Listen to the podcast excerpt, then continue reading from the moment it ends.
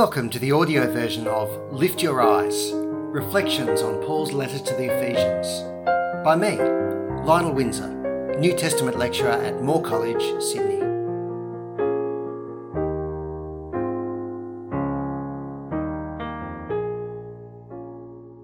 Ephesians chapter 5 verse 18. What's wrong with drunkenness? Alcohol abuse is a real problem in our world. According to a recent Australian Bureau of Statistics National Health Survey, one in six persons aged 18 years and over consumed more than two standard drinks per day on average, thus exceeding the guidelines for lifetime risks associated with illness and injury. Furthermore, just over two in five adults aged 18 years and over had consumed more than four standard drinks on one occasion in the past year, again, exceeding health and safety guidelines. The general community is well aware that excessive alcohol consumption is linked to all sorts of serious health problems. And of course, the negative effects of alcohol abuse go beyond issues of personal health and safety for the individual consumer. Drunkenness can lead, for example, to violence, neglect and damage of children, and, when combined with driving, injury or death to self and or others. If you've been affected either directly or indirectly by the abuse of alcohol or other mood altering substances, help is available. There are resources and links at overcomersoutreach.net. But the problem of alcohol abuse in our society isn't simple to solve. As countless politicians have discovered, simply creating and enforcing tougher rules often backfires. Prohibition and regulation and extreme measures tend to drive the problem underground, often leading to more crime and further misery for those affected. That's why, when we approach the question of drunkenness, we need more than just rules and regulations. We need to know what's actually wrong with drunkenness. In answering this question, statistics can only take us so far. Yes, it's true that, on average, alcohol abuse tends to lead to negative health and well-being consequences. But that argument by itself is not enough of a reason to change our behaviour deep down. After all, why can't we just have a bit of fun and see how far we can outrun the health and safety risks? And what about those who struggle with addiction? In the end, we as Christians need a deeper reason to avoid drunkenness. And Christians do have a profound reason to avoid drunkenness, a reason that goes beyond statistics and simple consequences. This reason comes out in the Apostle Paul's letter to the Ephesians. And do not get drunk with wine, which is debauchery, but be fulfilled by the Spirit. Ephesians chapter 5 and verse 18. If you've been reading through Paul's letter to the Ephesians, you might be slightly surprised by his mention of drunkenness at this point. In the previous verses, Paul hasn't been listing a series of other vices to avoid. Rather, Paul has been talking about how to live wisely and carefully in light of the time that we live in. He said, Watch carefully then how you walk, not as unwise, but as wise people, reclaiming the time because the days are evil. So don't be foolish, but grasp what the Lord's will is. So, why does he go straight on from this talk about wisdom to mention drunkenness? What's the connection between living wisely and carefully in light of these evil days and avoiding drunkenness? Well, the key is to see that drunkenness is, in fact, an abandonment of wisdom. According to Ephesians, wisdom involves understanding the shape of the world and living appropriately. The wise person understands that Christ is risen and victorious and rules all things. The wise person understands that God has a purpose and plan to bring all things under the headship of Christ. And yet, the wise person also understands that this goal is not yet complete. The days we live in are still evil. So the truly wise person will live appropriately. The wise person will not live life for the moment, but will carefully, day by day, in light of the plan that God has for the world through Jesus Christ. The wise person has a reason to take control of their behaviour. That's why drunkenness is the opposite of wisdom. Drunkenness is debauchery, which is all about reckless abandon, losing control, being foolish, letting go, and letting the alcohol and uncontrolled desire take over. Drunkenness, in other words, is only for people who aren't wise. Drunkenness is only for people with no future and no hope, and who therefore have no reason to keep control of themselves.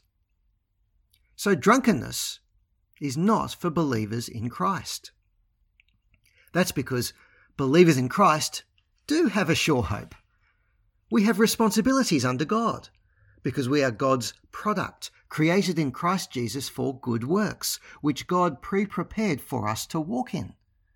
We are people who need to put on the new humanity which has been created according to God in the righteousness and devotion that come from the truth, as Paul has said in other parts of Ephesians. Now, just in case we get the wrong idea, there's nothing wrong with alcohol in and of itself, according to the Bible. God made alcohol to make us feel better. Jesus turned water into wine and drank wine himself and used it positively in illustrations. But the Bible always takes a negative stance to drunkenness, that is, to excessive drinking to the point of losing self control. That's because drunkenness robs us of the ability to act responsibly and soberly for the sake of others. It prevents us from thinking clearly and from being able to act in love. It increases our propensity to speak or act in ways that are selfish, unguarded, and irresponsible. Now, Paul's actually pointing back to the Old Testament here, Proverbs chapter 23.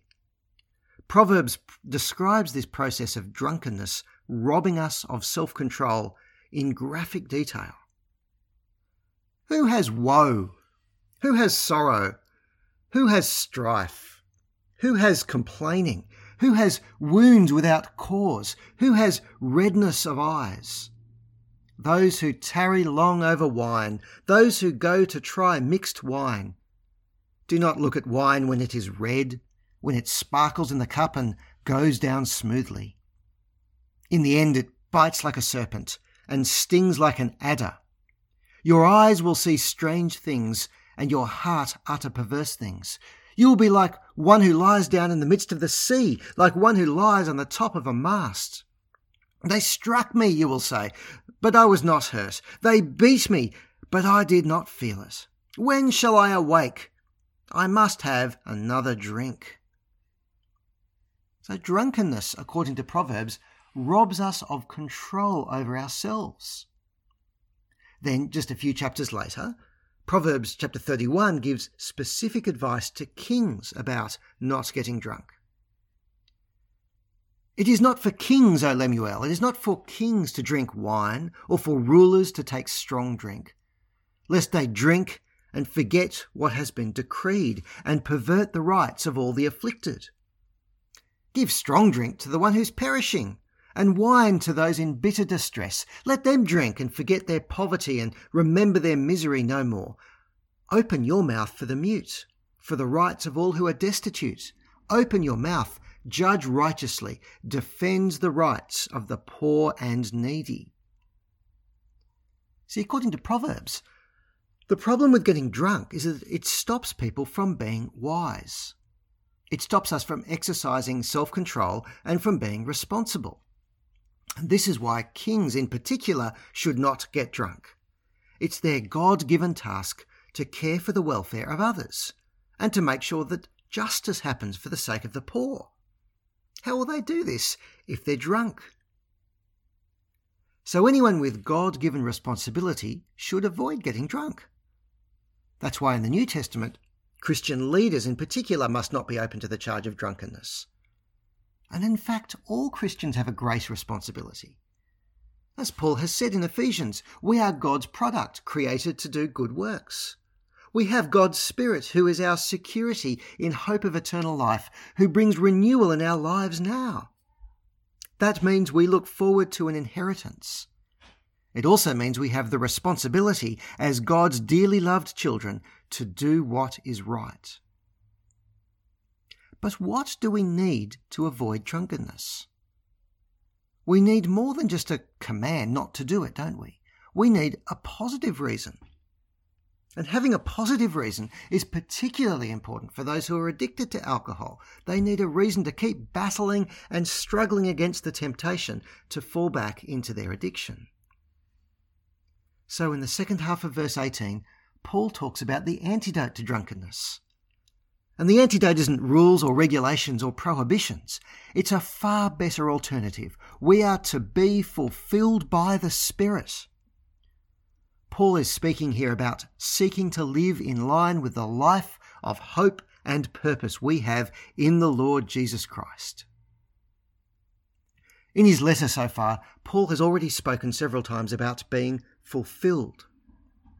We, as the church, are Christ's fulfillment.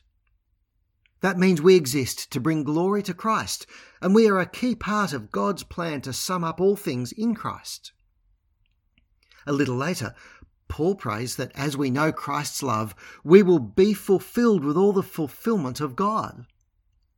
And Christ's fulfillment happens through us working together as Christ's body, building one another up and growing together. This growth and building work is, in fact, the work of God's Holy Spirit. So in Ephesians, being fulfilled is about being who we were made to be.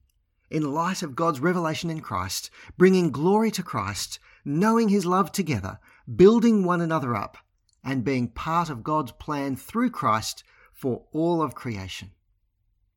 So now, Paul says, be fulfilled by the Spirit. It's the Spirit's work, but it's something we should actively participate in. It happens as the Spirit brings the knowledge and love of Christ to us, and as we come to know Him more and more. This fulfillment is something that is yet to be completed on the last day when Christ returns at the fulfillment of time. But it's also something that is happening in and among us here and now. It's not easy, and in some areas it will be a lifelong struggle. But we have this promise in Christ the Holy Spirit is bringing us to fulfillment. In the following verses, Paul goes on to talk about how being fulfilled by the Spirit involves right speech and right relationships among us in many different areas of life. We'll come to discuss that in future episodes. But for now, let's return to the point about drunkenness. What's wrong with it? It's foolish because it's an activity for the hopeless and for those without responsibility. So it's not for those who are being fulfilled by God's Spirit. That's because we have a hope and a future. We have a reason to live carefully and wisely and responsibly for the sake of others in joyful service of the one who redeemed us. And we have a reason to keep struggling to live for the sake of the Lord Jesus Christ who loved us. That is our reason to avoid drunkenness for reflection. In what situations are you tempted to lose control through drunkenness or other means? How does knowing the life and hope you have in Christ help you to live responsibly and avoid drunkenness?